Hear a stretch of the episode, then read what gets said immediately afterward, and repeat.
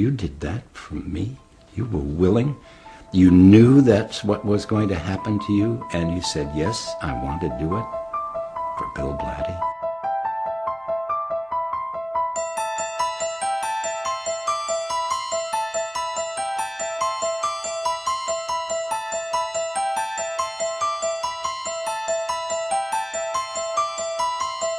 Good evening and welcome to Midnight Video's Doomsday Clock, concluding our countdown of cult cuts with your host, me, Phil Walsh. And me, Jim Hall. Tonight, with the hands poised at one minute to midnight, our final show has author William Peter Blatty taking to the director's chair to revisit his infamous creation in not quite what the audience's expected sequel, The Exorcist 3.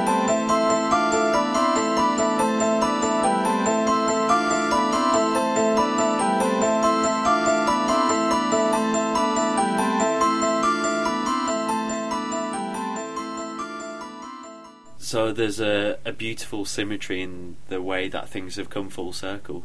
Uh, Midnight Video number one, we had three choice films, but North Sea Hijack, bad taste.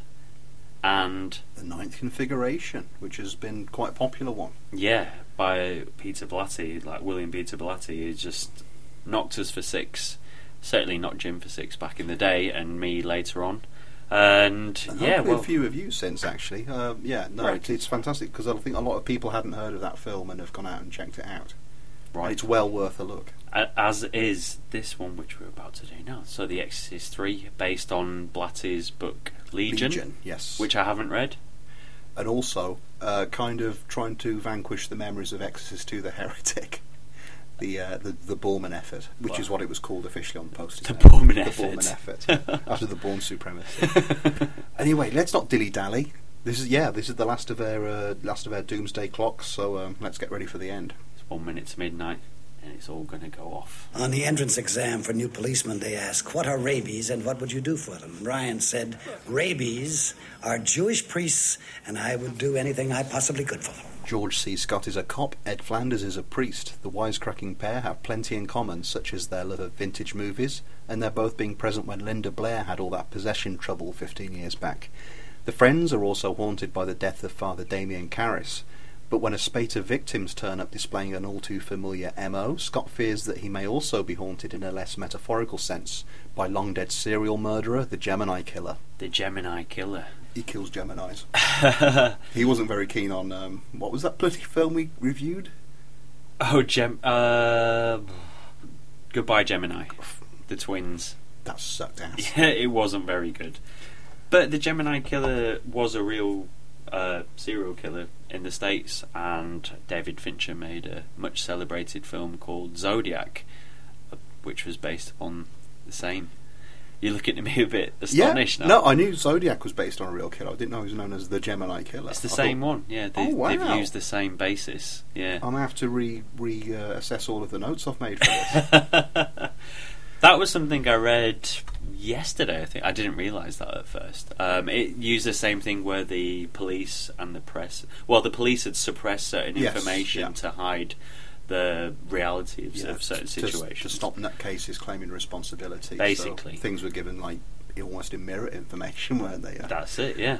ah, And this is, in some ways, is a bit like Zodiac because it's a very well made film.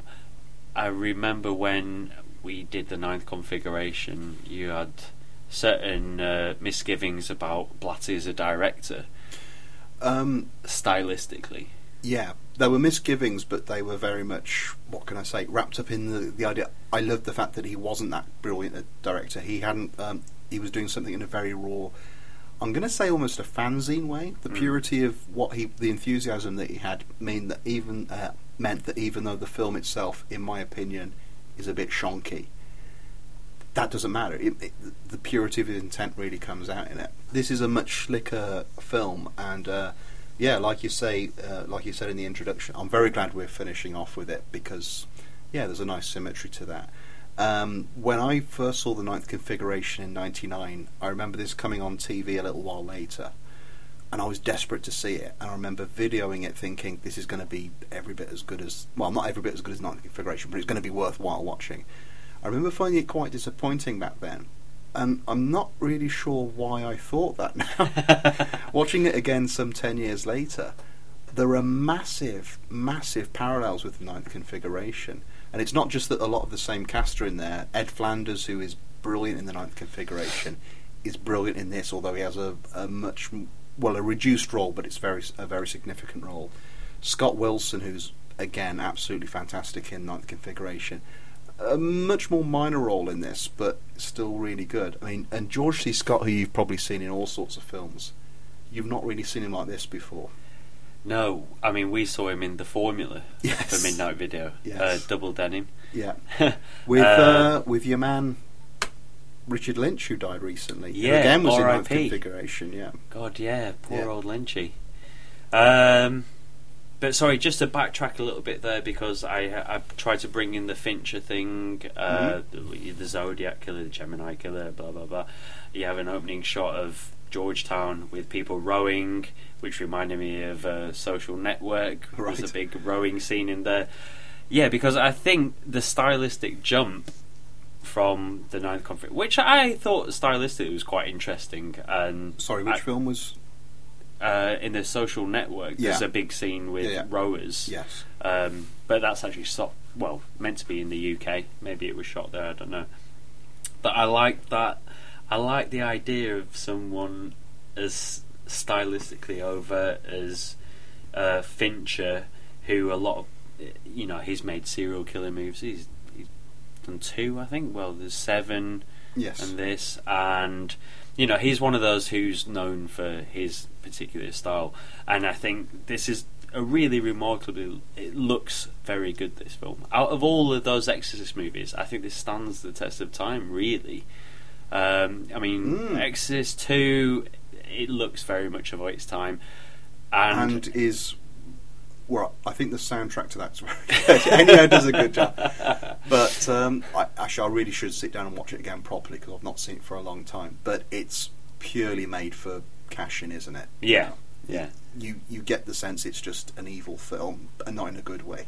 That's it, totally. And also Friedkin's movie, which I love. I really like The Exorcist. I think it's brilliant. But I can't help but feel that, again, it's very much. It remains in that time. It's in aspic.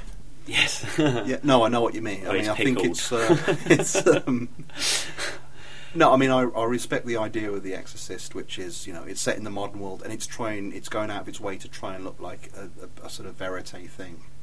And the idea is, oh, suddenly the supernatural is creeping into this. You know, um, the thing is because the seventies for people of our age, you know, although there is a gap between us, but yet we didn't grow up in the early seventies. That all looks quite alien to us anyway. So. That's it. Yeah, I think that's probably that's the Yeah. nail on the head for me. Is that it's not a period that I went through or recognised, whereas this was made in ninety, I think Yeah. ninety one, Yeah. and it still feels very modern to me. Mhm. I mean, it feels quite contemporary in the way it's shot, stylistic choices, the way it's edited, um, the the way it's cast. I mean, uh, the casting is absolutely superb. I think it's one of the best casting uh, choices that I've ever seen because there's so many sort of red herrings Mhm. in there Yeah. because of the way people look. Yes. You're led down certain garden paths, and then you know you're led into an absolute nightmare. Then there's a big pair of secateurs.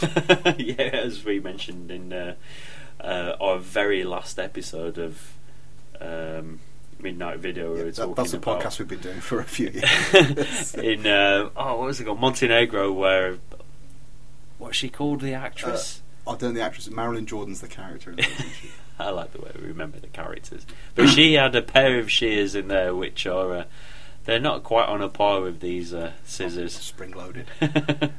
Um, yeah, a great thing for me with this is well, it, it goes back to what I was saying. Exorcist Two, which yeah, I should watch again, if only because we're now such big fans of Burton. Although he's not without um, not without his uh, clunkers. no. Uh, but was p- that was purely, you know, let's crank out another one that's pretty much the same kind of film, and that's that's what you'd expect an Exorcist sequel to be. It's the same girl who was possessed getting kind of possessed again. One, that's a boring idea. Two, it kind of detracts from the ending of the first one, where someone sacrificed their life to sort the situation out. You know, it takes away any of the triumph of that. I love the fact with this that it's nothing. It, it's it is directly connected to The Exorcist in lots of ways, but it's a totally different kind of story, isn't Mm. it?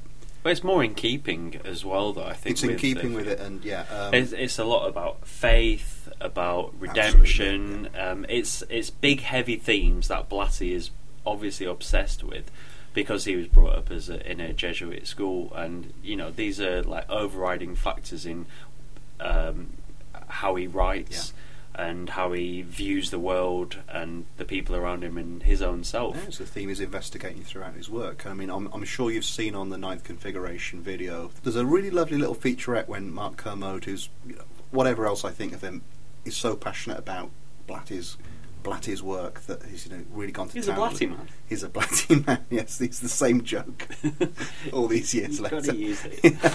um, but yeah, I think he called it the trilogy of faith. I'm not sure if Blatty's ever said anything that that direct, but it starts with the Exorcist. It's not Exorcist Two. Ninth Configuration is the second part, both of which are you know Exorcist. If you if you can believe that God, um, the devil exists in the real world, Ninth Configuration's about could you believe God exists?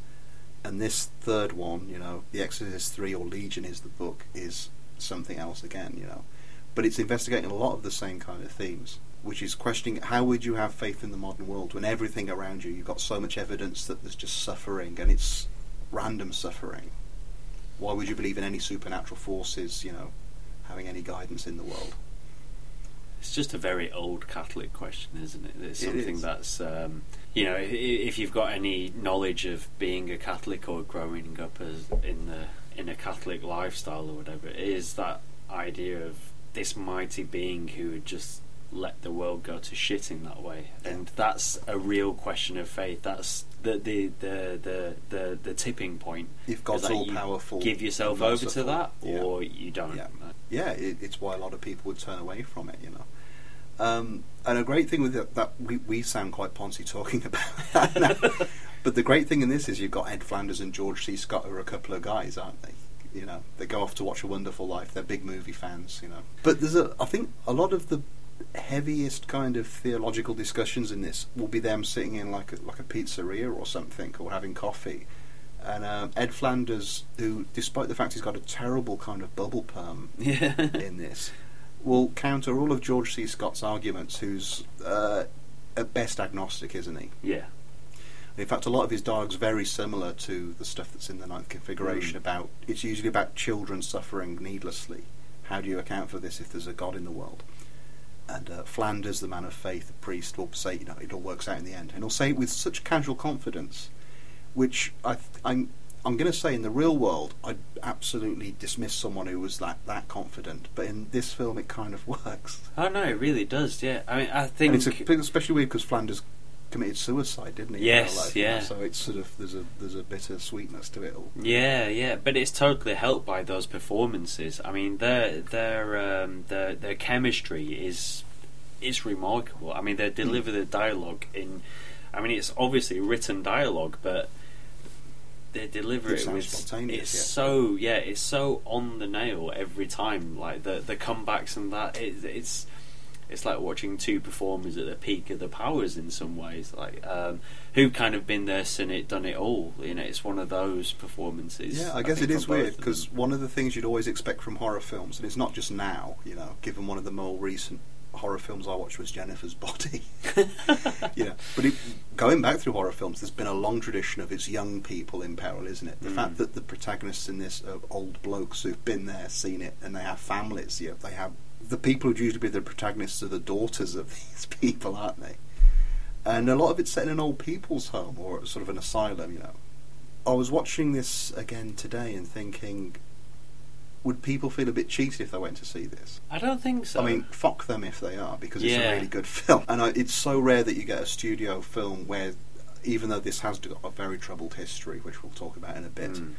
Um, you could imagine someone from day one going, no, no, no, make it kind of an, a remake of The Exorcist, but with much younger characters. But I think the issue at the time was like basically Blatty filmed Legion, his Mm. book, and then the studios went, but there's no exorcism. So the last 20 minutes of the film had to be reshot with. Yeah, uh, we somewhat got, more Nicol Williamson in it and Nicol Williamson. Yeah, no, it's Williamson, isn't it? I got confused when he died. Yeah, and Um, Jason Miller, and Jason Miller. which. Well, we're not going to say it's a spoiler because his name's in the um, Oh, no, in no. the credits as and Jason Miller, who obviously was Damien Karras in the um, in the first film. The thing is, yeah, there was that troubled history. They had all those reshoots. I I'm going to say that I think that kind of adds something.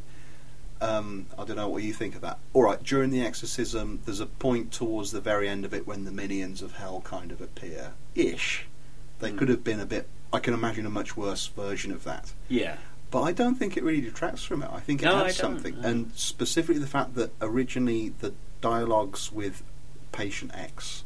Um, we should probably explain a bit more of the plot. Um, yeah, the Gemini killer's modus operandi, or it's, people are getting killed, and it's very much, it's exactly the way that the Gemini killer was um, killing his victims 15 years earlier. Somebody turns up who's been locked away for 15 years, and it's Brad Dourif. Do I pronounce that right? I always thought it was Brad Dourif. Dourif. We'll go with that. You kind of like Although it's intercutting with uh, Jason Miller, and Jason Miller's uh, participation was, was, was in the reshoots, wasn't it? yeah, Um, what I'm going to say is I like the resh. If that's part of the reshoots, I'm going to go with it because I really love the fact that he's in it. I like I think it's fa- such a weird idea to do in the sequel. Yeah, I think it's a great idea because it's kind of a, it's a massive gamble. Yeah, It's really sort of it's putting a lot of faith in your audience. I think uh, because I knew the they knew the Exorcist was successful, but they probably thought it was uh, successful as a as an exploitation film on its. Uh, well, also its- even if even that was a massive box office hit when it came out, but people are going to remember it as oh yeah, it's the little girl and her head spins round. They're not necessarily going to remember who the priest was, or even No. that it was anyone other than Max von Sydow. Even you know, yeah, the fact that the guy who does the sacrifice is this Jason Miller actor. He's not a big actor, is he? mm.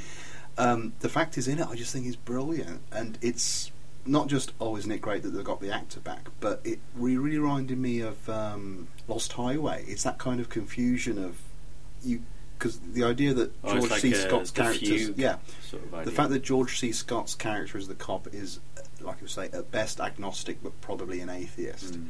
And with this, a lot of those scenes when he's talking to this uh, killer in shadows, when we say killer, patient who's claiming he's the killer in shadows, um, it's not made that blatant. I think you know. I No, think it's no. re- even though they look totally different, you sometimes have to stop and think which one am I, which one am I watching now of these two actors? There's a lot of attention to how the sound is as Yeah. well because th- there's a change in voice which you're not always aware of, and someone will speak with another voice Yeah. whilst you're looking at something.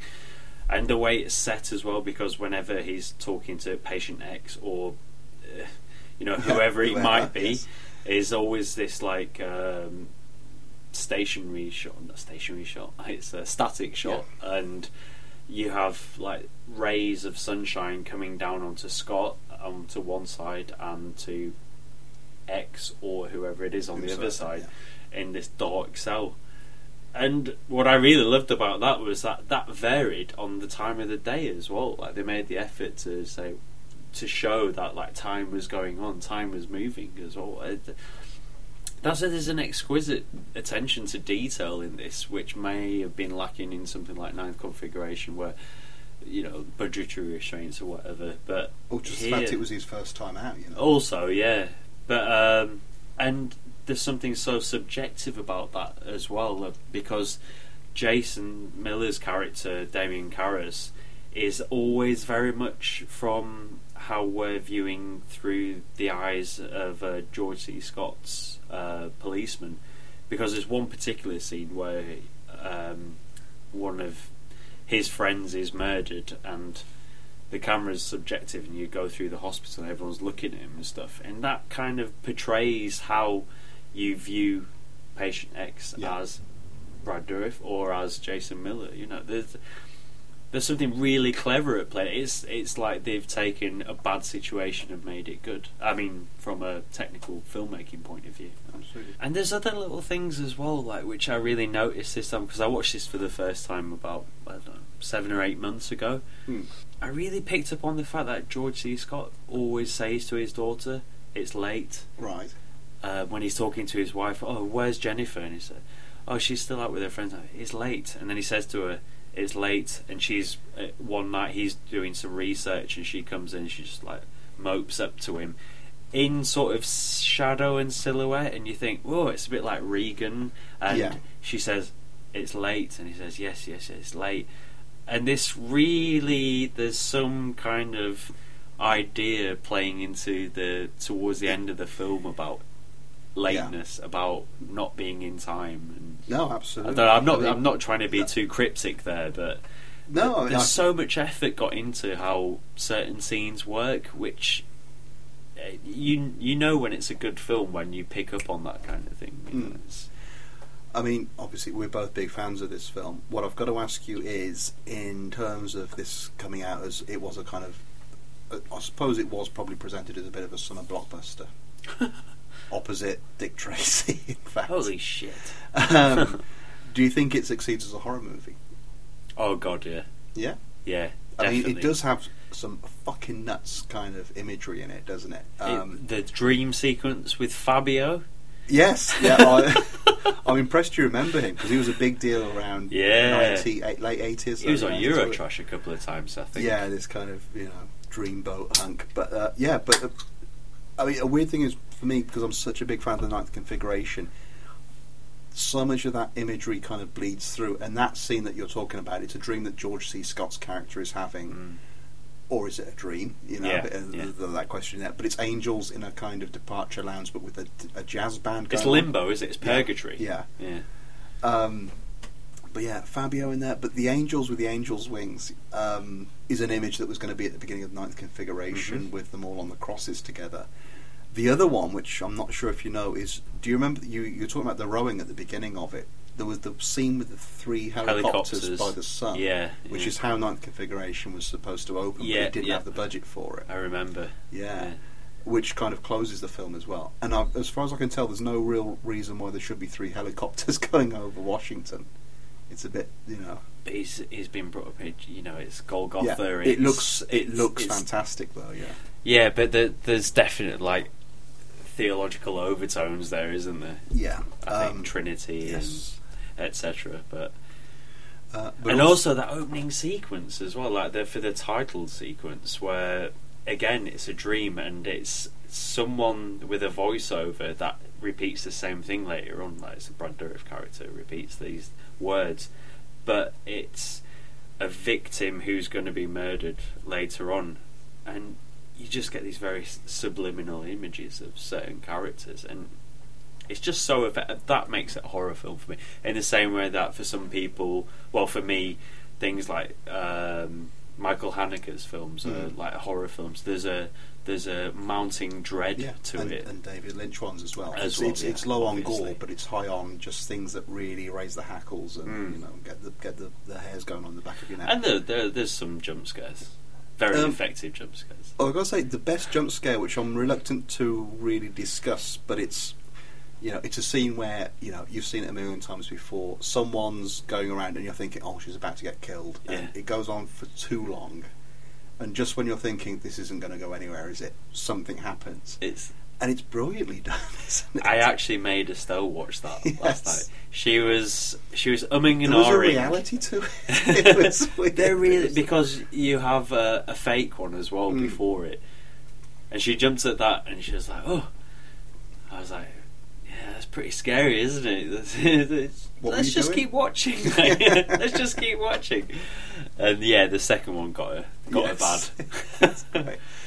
Um, but that's I mean those are very superficial moments, but they they're all part of it. They really add to it. Yeah, but the whole the whole film's creating this sense of unease and just imagery, which weirdly I can't think of any other film that does this.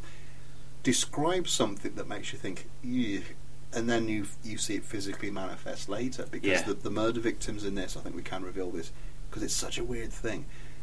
Have their heads removed, but then have a statue of Christ with uh, minstrel makeup put on, and it seems yeah. Uh, blasphemous and racist, and also it, it really It's distressing. Yeah, yeah. It it really just sort of ticks all the boxes, doesn't it? Yeah, because also in that opening sequence there's like a, a crucifix whose eyes, The eyes flick pop open, open, which- and that is a real jolt. It's like whoa. Yeah. Well, all right. It, I didn't find it that. I was a bit worried about that because I thought that I could imagine seeing that with an audience and them laughing. You know, possibly a bit academic of me to say that because I'm watching it on my own, but Yeah, sure, yeah. I can, I can see it reminded it. me a bit of things like Carrie and No, I think there's there's something about little events that precede Mm. that though. You know, there's like the the reverse smoke on the Yeah. steps and stuff because they use the same. There's the same similar iconography of uh, or iconology of Exorcist. Obviously, because like, like we mentioned, you know, they've they've bypassed Exorcist Heretic too. It- Exorcist Heretic 2, Exorcist 2, the Heretic. It, The it has nothing to do attempt. with this, yeah. um, which is quite funny because I think the penultimate like midnight video we had. Uh, I think Anthony Nesbitt said Yes. that was the worst film, and I've got the book. I Oh, bought you? it. I bought the Oh, making brilliant, of. Like, brilliant. Yeah. Um, um, Scott Wilson. Very Wow. minor role. He's a, he's a doctor at the hospital, but if if anyone's trying to give up cigarettes out there, either watch him and like give up, or just go, "Wow, yeah, that's the way I want to go." he's wonderful in it. It's a, it's a small role, but he's wonderful. You you keep watching. You can't keep your eyes off him. He's so watery. He's constantly smoking.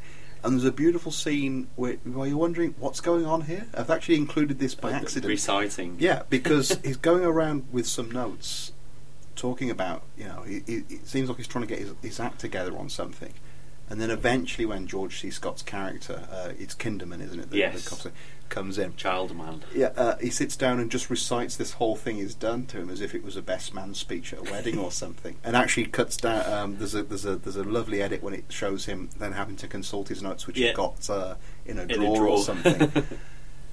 such a bizarre thing to put in, but such a wonderful detail. Because, like I say, he's got a he's got a small role, but that tells you so much about him.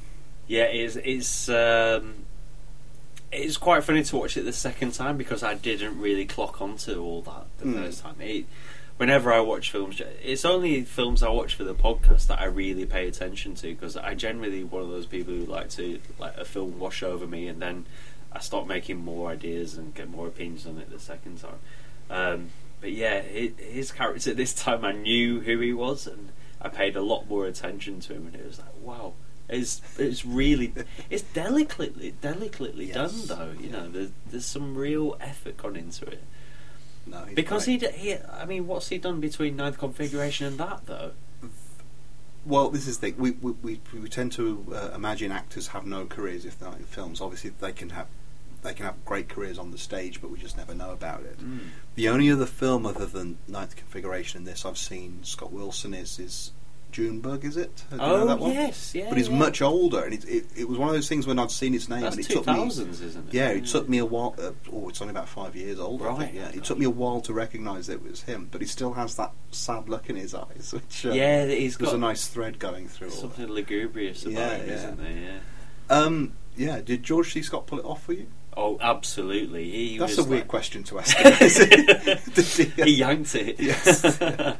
no, Scott's great in this. Yeah, he he does something that he kind of did in the formula as well. You know, I, I suppose he's maybe typecasting that way, or he's uh, he's got that quality of being flippant but incredibly emotional at the same Yeah. time. Yeah. Even though he's a big bear of a guy, he's like Well, that's that's what I'm going to say. Would it have been all right? We're going to say this because we're big fans of the Ninth Configuration. Could Mm. you have imagined this with more Keach. Keach as Yeah. uh, that role? Yeah, he's a, he's a bit younger than he would. I think the fact that both of them are quite old guys in yes, yeah. Works. But I, could, I think because I saw Keach in uh, Prison Break, Hmm. I think that was the last big thing he did.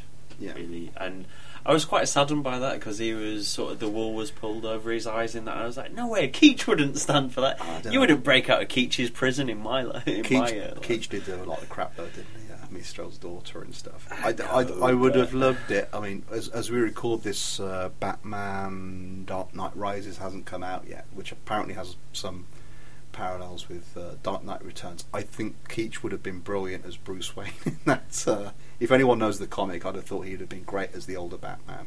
Holy shit, yeah. Holy I've never, shit, I've never heard you Yes. say that before. Oh, yeah, that great, is yeah. absolutely perfect. You know, Yeah. because you need an old, old, Mm. old person to deliver that kind of stuff. But I can also see maybe in that time Scott would have been as equal um, to that role. No, Scott's brilliant. He, um, I think, what makes it is from the beginning you have this remarkable uh, relationship between him and uh, Ed Flanders, and just the patter and the Well, they're completing each other. They're not quite doing the cliche of completing each other's lines, but you can tell they they're almost like they've got the same. They've got exactly the same sense of humour. Absolutely, yeah. There's something you know. A lot of people say Americans don't have irony or Mm. don't get sarcasm. These guys are the epitome of that. I mean, um, epitome of like using it well Yeah. as opposed to like not getting it. I mean, I mean, there's even the, the wonderful bit in this when Flanders is explaining to one of his. I keep thinking I'm talking about Ned Flanders from The there's a wonderful bit when Flanders, there's a wonderful bit when Flanders is saying, "Oh yeah, it's the anniversary. I've got to go and see my friend Kinderman because he gets very depressed this time of year." And then there's a And separate scene. yeah. There's a separate scene sometime later. They don't do it immediately. It's like 10, 15 minutes later. He said. I've got to go and cheer up my friend. you know, it's nice that they've both got the, the, the balance going. it's on. fantastic. Yeah. I think I think it actually quite works that Jason Miller's in this, but amongst the other reshoots is the fact that uh, Nicol Williamson's in this as Father Morning, delivering this. Uh, well, he just crops up and does the exorcism, doesn't he? Basically, yeah. There's a little bit before that where you're introduced to the character. You're introduced, but it's much briefly. easier to see his as someone who's just been dropped in, Yeah. possibly six months later. Well, there's a there's a mention of him, and then it cuts to him. So Mhm. you, it's like we're talking about this guy, and then he's here now. Um, that's when it kind of gets a little bit like uh, painting by numbers. I think it's, it's the weaker part for me is that linking up Morning's character Yeah. into the the whole shebang. It's just that he doesn't seem to have any bearing on the rest of the film. Well, he's got no motivation. I mean, there's talk of motive, there's exposition about that, but Yeah. you're not really you're not with him. Hmm. I don't think you're not. He's not Merlin. Well, he's not Merlin. I'm going to say he's not even. Uh, is it Scatman Crothers in The Shining, where at least Yes. he's he's very much the same role. He's someone Yeah. who's talked about, and he is spending the whole film getting towards appearing for the finale, Mm. Only to well, let's not spoil it. um, but at least he's kind of integrated in that Scatman Crothers. This really does feel like he's been dropped in through editing, and I was quite surprised because I watched the film, read about the making of it, then watched it again this morning on fast forward. But uh, I think this was yeah, digital effects weren't quite up to this, but he is actually in frame with Scott and other characters, you know, other other actors. Mm. So um, uh, presumably those re- uh, reshoots were done, you know, with everybody's um, consent. Um, he is good. He does add something to it. I'm not. I'm, I'm not sure I liked it. I don't think those were as bad as people. I think a lot of people make out that that completely kind of buckles the film and they're a terrible addition. However, I'm not sure what the film would have been like without them at all. You know, I think you need a certain amount of uh, pizzazz. Well, yeah. I mean, basically, don't this, this film wouldn't have been allowed to be released without those scenes. I don't think because they they wanted an exorcism. Yeah. It I was had a- to be there. Yeah, I was about to say, oh, but now in the age of DVD, the thing is, I think Oh, Kermode. Kermode's been campaigning for ages for the Blatty cut, but there's a lot of But they've uh, lost stuff it. to suggest, yeah, the original Yeah. footage isn't around. Lionsgate is it? Is it Yeah. Lionsgate? Uh, Or I don't know. I don't know. off the top of my Universal. head. Yeah, no, but I think Blatty's wife said, "No, it's unfortunate that they can't find this. It's been totally lost." So finally, I mean, I've asked you if this works as a horror film. The the theological, thematic stuff in it does that work for you? Or did it come did it come across as a little bit um, shoehorned? Uh, no, not really. I mean, I, I like the same theological overtones and of um, ninth configuration. I, I, See, I, don't think they were quite the same. There were, No, no, well, no, There, was, not- there were I'm the not. arguments about. I believe in. I, I'm going to put my faith in this, even though there's nothing, no evidence to support it, against somebody saying, "Look at all the terrible things that are happening in the world." By the end of it, and we don't want to spoil the ending as usual, but that's that's got a very special bearing, hasn't it? Yeah, it does. But what I like about this is um, Ed Flanders' character, who has this unequivocal faith, belief. I think he has doubts. I think there is that ambiguity in that character which you have to really look at and search for. But I think it's there, and I think it's actually. Um, um Kinderman, I think it's George C. Scott's character who has the faith. His Yeah. faith is his lack of belief. That is Yes, yeah. absolutely what pinpoints it. Whereas um, Flanders' character has doubts. He is worried about how the world is, and I think that's what I really appreciated about it. It's that theological, like so-called duality, but it's not actually. It's just like it's a polarity. You know, there's a The w- the weird thing is this again. This film wouldn't get made now, and well, further proof of that is what it's several years since what was it, Exorcist: The Beginning, the Paul Schrader one, which again That's got cut to yeah. shreds and redone, and Mm. with uh, Renny Harlin, wasn't it? yeah. Have you seen that? I've not seen no either of those. uh, No. Um, maybe we'll come back with that. Could be interesting. Maybe, maybe. You I- say you've never actually sat through the whole of Exorcist 2. I haven't. No. You're going to give it a whiz after this? And especially now you've got the making of. After the book. After the book. um, I've got so much love for Burton. Like I tried to sit down and watch Exorcist 2 after reading uh, Bragg's biography. Uh, Estelle and I sat down and she fell asleep after 20 minutes and I just after 30 minutes I was like I cannot watch it. I really can't. And you know how people feel about Zardoz? Like I'll watch Zardoz. I can't watch it. The the mumbo jumbo that they apply to Exodus 2 is is heretical. I think the dead should shut up unless there's something to say. I'm glad we ended on that. Yeah, you know, there's like we said, there's a I- I- symmetry and a There's all that. I hope also someone loop. listens to this, then takes it away and re-edits it, and maybe in, inserts Nicol Williamson to, to get his opinions on it. Anyway, that really is the end. And even though, because we've been recording these for a while, I listened back to the first one we did on Phantom of the Paradise, and I think at that I did say uh, we don't want to take a six-month break. However, I think we are actually going to be taking a six-month break in total, aren't we? it does Be- for like the happiest of reasons, though, because you've got another another child on the way. I have in October, early October. I should have a little daughter. So about the time this goes out, you'll be um, you'll be knee deep in nappies. Yeah, so I'll need at least three months to recover from that shit. Well, in all sorts of senses. So yeah, that really is it. That is it from us for a little while. Um, so yeah, it should be October when this goes out. Enjoy the rest of the year, but we're gonna by hook or by crook. Let's try and get something out by Christmas. Yeah, we'll do our damnedest. Something, yeah.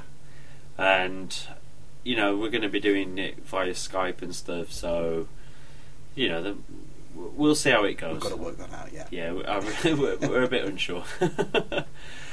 But yeah, that's the end. Thanks very much for joining us. We'll see you again soon, hopefully.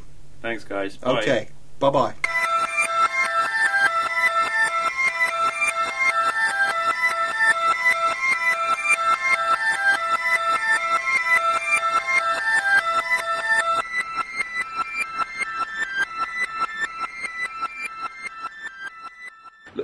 Need to know is, is this: the, the first Exorcist, greatest film ever made.